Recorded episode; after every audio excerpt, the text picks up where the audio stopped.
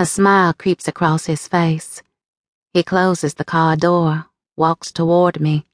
Slow, says, I'm not here to see them. I still stand here, not sure what to say. He says, I'm here to see you. When he's right in front of me, I figure out what to say. What took so long? And he starts some slow rumbling in his throat, which gets louder, rhythmic, then breaks into almost a howl of laughter.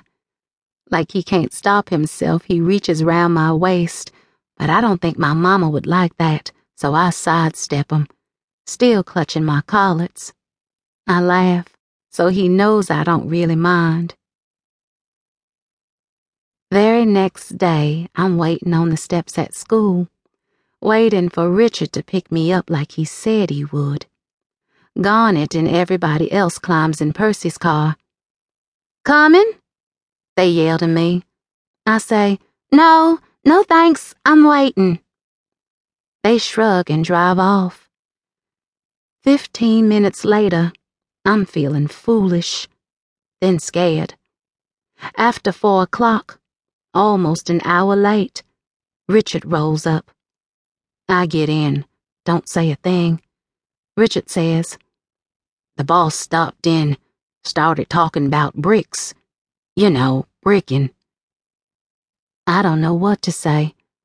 What I'm thinking is, it's a long way home on foot, like 15 miles or more.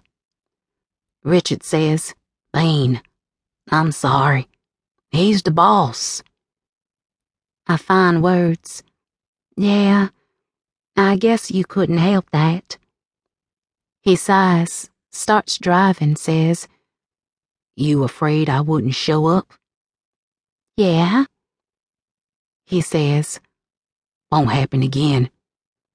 And looks over at me. Ever walk home before? I say, Nope, never walked home. Always somebody driving. What if nobody picks you up in the morning? Then we don't go to school. It happens. There's always chores to do. You angry at me? Not easy to be angry at him, smiling all crooked the way he does. He's got as many smiles as he's got laughs. Am I angry at him? I don't rightly know.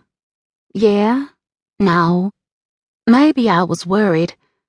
I know you didn't do it on purpose, to be mean. I roll down the window all the way, let the breeze blow through the car. He looks at me, says, You look pretty, Bean.